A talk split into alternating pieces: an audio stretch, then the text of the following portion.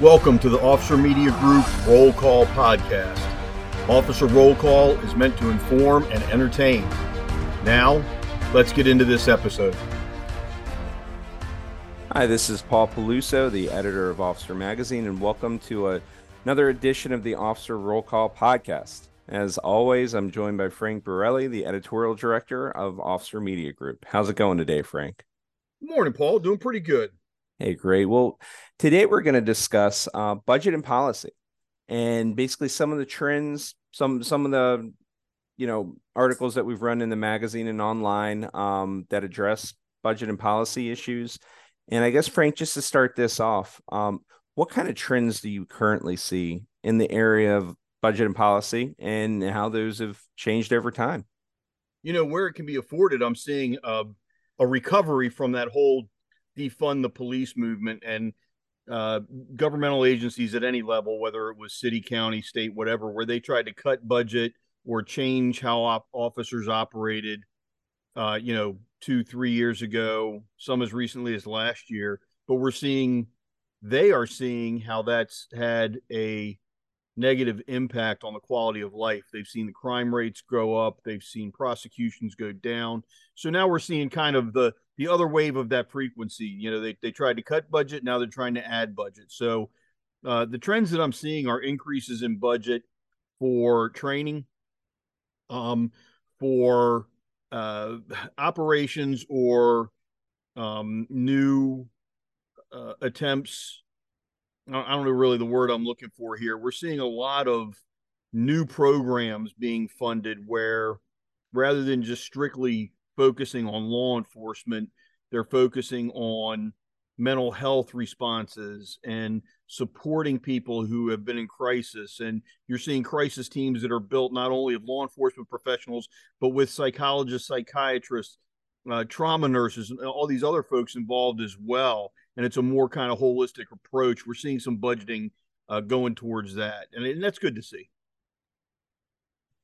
So I know we talk a lot about how most of the departments in the U.S. are smaller and in rural agencies. When it comes to, budget and policy for those agencies, does it differ from a bigger, say, LAPD or NYPD or even a mid-sized department versus what the smaller departments face? Well, so, I mean, if the agencies are big enough, there's a lot more line items, obviously. I mean, there comes a point where you have to be of a certain size for it to really matter. The five-man agency really is only worrying about vehicles, equipment, training, payroll, insurance. There's not that many line items. When you get to a 25 to 50-man agency, and you start seeing investigations being thrown in, or you start seeing community relations or crime prevention and other things thrown in, then you start to see the more line items. I can't imagine what it would be like to be doing the budget for LAPD or New York City PD.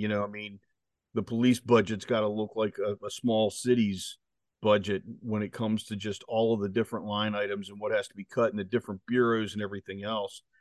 But, the trends are the trends. And the good news is, whether it's New York City or whether it's Humboldt, Iowa, whether it's 35,000 or 5, if there's an increase in the budget, then it can be felt equally by every officer involved. So that's the good news, I guess. I wanted to touch on an article from the March-April issue of Officer Magazine. For the Command Q&A feature, we covered budget and management, and I spoke to Petersburg, Virginia Sheriff Vanessa Crawford, who also serves as the chair of the Board of Governors for the Small and Rural Law Enforcement Executives Association. Yep. And basically, we talked about some of the challenges that they face, and something unique that's a challenge for them is that she's the sheriff of a town that also has a police department. So a lot of the times you're vying for the same funds, same applicant pool as the city's police department. And basically she talked a lot about in this podcast is, on the website and within that article, and just talked about the ability that you really have to connect with the lawmakers, the decision makers within your city, within your jurisdiction, when it comes to purchasing new equipment, when it comes to, getting training, things with trying to update your facilities, and just really having a good relationship with them. And then also, having that relationship with your officers when times can be tough and purse strings can be tight, being able to get everybody on the same page and really have everybody come together. So with smaller departments, it is, like you said, the bigger departments have so much to worry about as far as line items. With the smaller departments, you do, get more of that face-to-face time with the officers and with the city, leaders. How do you think that's different, and how can leaders of smaller departments and, organizations like the Small and Rural Law Enforcement Executives Association, like how they can help those departments? How does that play into the whole thing? First I want to address the Small and Rural Law Enforcement Executives Association, S-R-L-E-A, smallrural.org. Relatively new organization that's been needed for a long time. When we remember that, roughly 55% of the agencies in this country are 100 officers or less, and they often get neglected. I'm glad to see that organization stepping up to represent them and give them a voice. So with that aside, when you look at small agencies, sometimes I imagine it's even a bigger challenge as when the big agencies.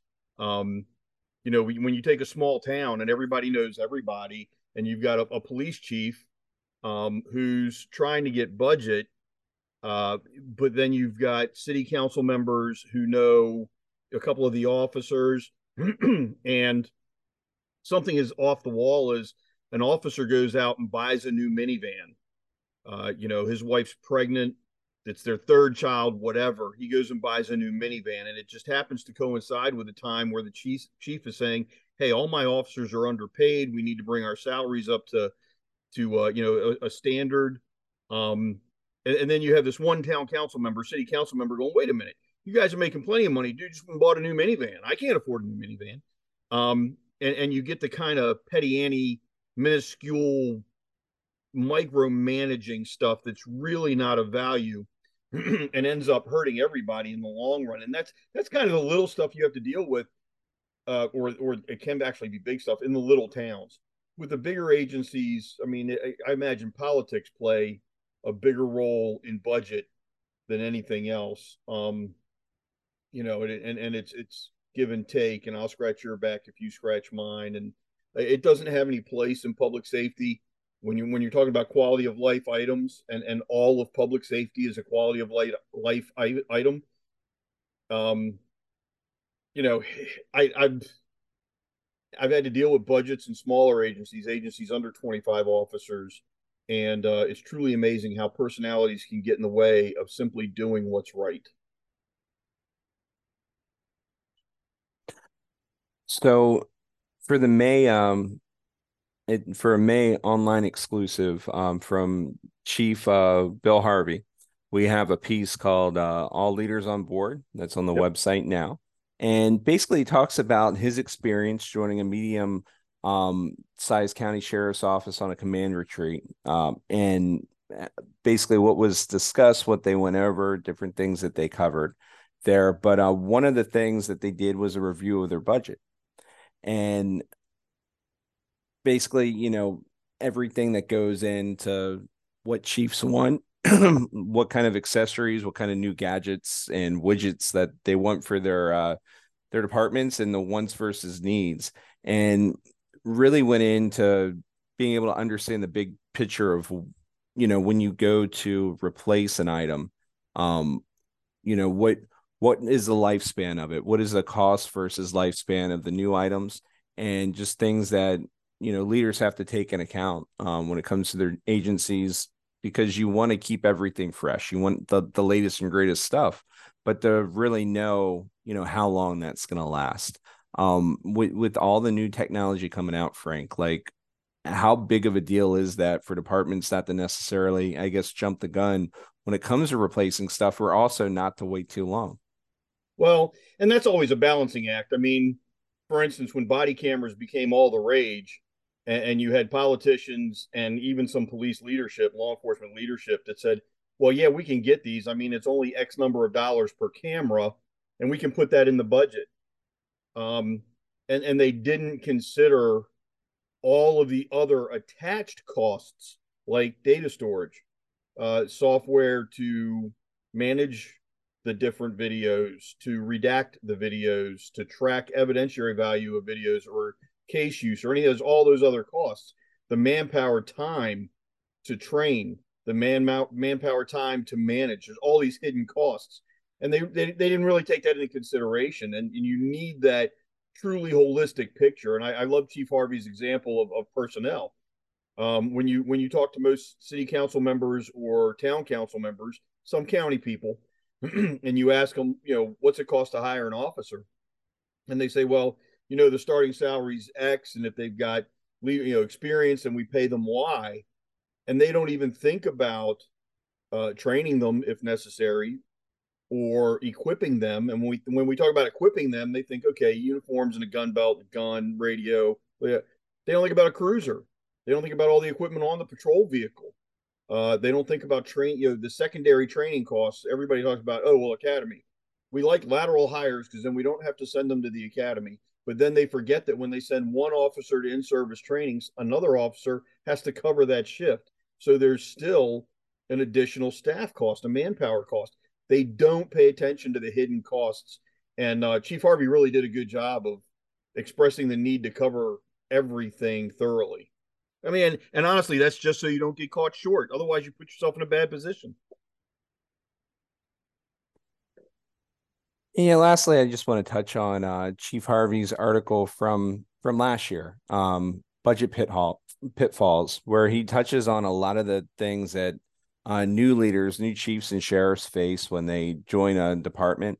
From, you know, he talks about branding and how when a new chief or sheriff comes in, there's things that they want to do, putting their thumbprint on a new agency, and that, you know, again, that they have to focus on needs versus wants, and they can't do, you know, you can't just go in and do everything you want to do, and really have to look at, you know, one from a, I guess, department morale standpoint, and then also from a budget standpoint, what you can actually go in and do.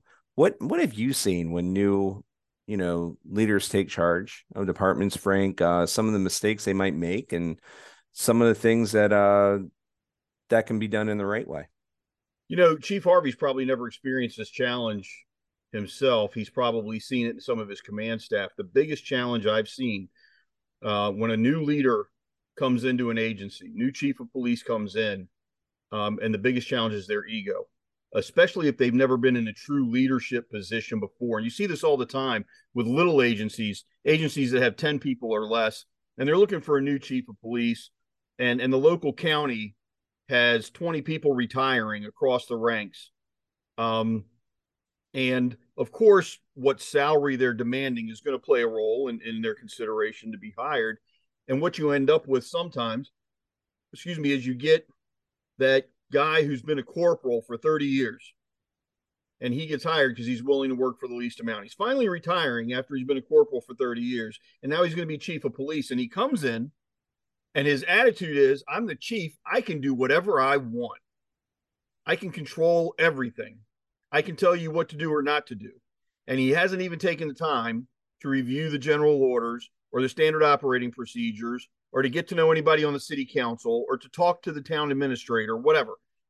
He just comes in with his ego out of check, needs to be in check. Leadership, you know, servant leadership begins with some level of humility. And we all, every type A personality has a challenge with humility. Now, setting aside the ego problem, the other problem is biggest assumptions. When you have somebody come from an agency that's got 1,000 people, and they go to an agency that's got 50 people, they're assuming things are going to work the same way, or they're assuming they know how to do it all because they came from such a big agency. They're assuming how things should work based on the level of personnel that they had, that they were working with before. Those assumptions can be very bad. You shoot yourself in the foot. after you get past unnecessary ego and bad assumptions, then you do have to really look at the agency. What are the needs? Because you have this honeymoon period. Every new leader on an agency has roughly 2 years where the city council, county council, town council, whatever, is going to give them 99% of what they ask for, as long as they can justify it in some rational manner. So you've got that 2 years to really get everything the agency absolutely needs. And then you can add on some of the icing on the cake, some of the niceties. You know, Chief Harvey in his article, he talked about branding, changing a badge, changing a uniform, changing markings on a car. Absolutely is going to happen.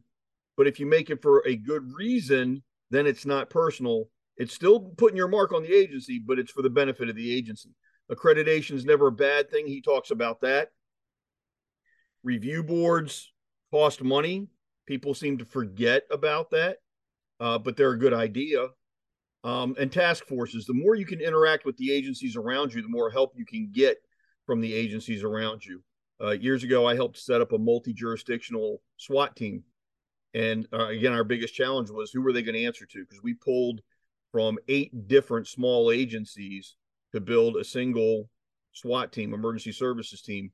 And every chief wanted to have final say. Well, you can't have 8 bosses. So what we ended up doing was setting up a committee of 3. The team leader answered to the committee of 3, and the committee of 3 made the final decisions on what would happen, wouldn't happen, budget contributions and all that other stuff. And it was kind of a challenge. But at the end of the day, what happened was all those 8 agencies worked better together because of the memorandums of understanding and everything else. It ultimately was of benefit. Yeah, Frank, I think this discussion was pretty good and gives people a lot to think about when it comes to looking at their budgets. When they have to approach their city and county leaders, and when they have to talk to their command staff about their budgets. Is there anything you wanted to add that we may not have talked about so far? I just, as an outsider looking in, I served on a Ways and Means Committee and watched plenty of budget discussions, and I would make the observation that some people go into them planning on it being contentious. They go in planning an argument. At the end of the day, that makes it personal. And that's a bad thing to do. Whether you're the chief, whether you're a bureau head, whether you're a city council member, county council member, if you're making it personal, you've already lost in your battle to do the right thing and your goal to serve the community best. Chiefs, bureau heads, whatever, should be going into these meetings with a budget planned out, justification for each line item, and then 3 things: the minimum, the neutral, and the maximum ask. So what's the bare minimum dollar amount I can still function with? If they want to give me less than that, they have to accept a reduction in service. The councils hate those. Governmental representatives hate those. But there you go. What do we do to remain neutral? If we're just going to keep doing what we're doing today, how much is the dollar amount that we have to have? That's the number that you're okay with. And then what's my maximum ask? If I want to improve, if I want to do this 100%, then what's the dollar amount that I need? And if you're really lucky, at the end of the day, you go in able to justify your position, able to explain what you need and why, and you end up with a number somewhere between neutral and maximum, which means you got an improvement. Then the next budget year, your neutral number includes what you got as an improvement. So my biggest observation would be, don't go into them expecting the battle. Go into them with a professional demeanor, able to justify your ask, and then accept at the end of the day that you're going to get back whatever the ruling council gives you, and your job is to function within that. You do the battle the best you can to take care of your people and the community that you serve, but at the end of the day, you have what they give you and you answer to them. If you're appointed, if you're elected, whole different approach, and sheriffs have to deal with that, not police chiefs. I'd like to thank everybody for joining us for this episode of the Officer Roll Call Podcast. And as always, if you have any questions, suggestions for us, you can reach us at editors@officer.com. And take care and stay safe. Thank you, Paul. Have a great day. Everybody stay safe. Thank you for listening to this episode of Officer Roll Call. Be sure to check back every 2 weeks for a new episode. Stay safe.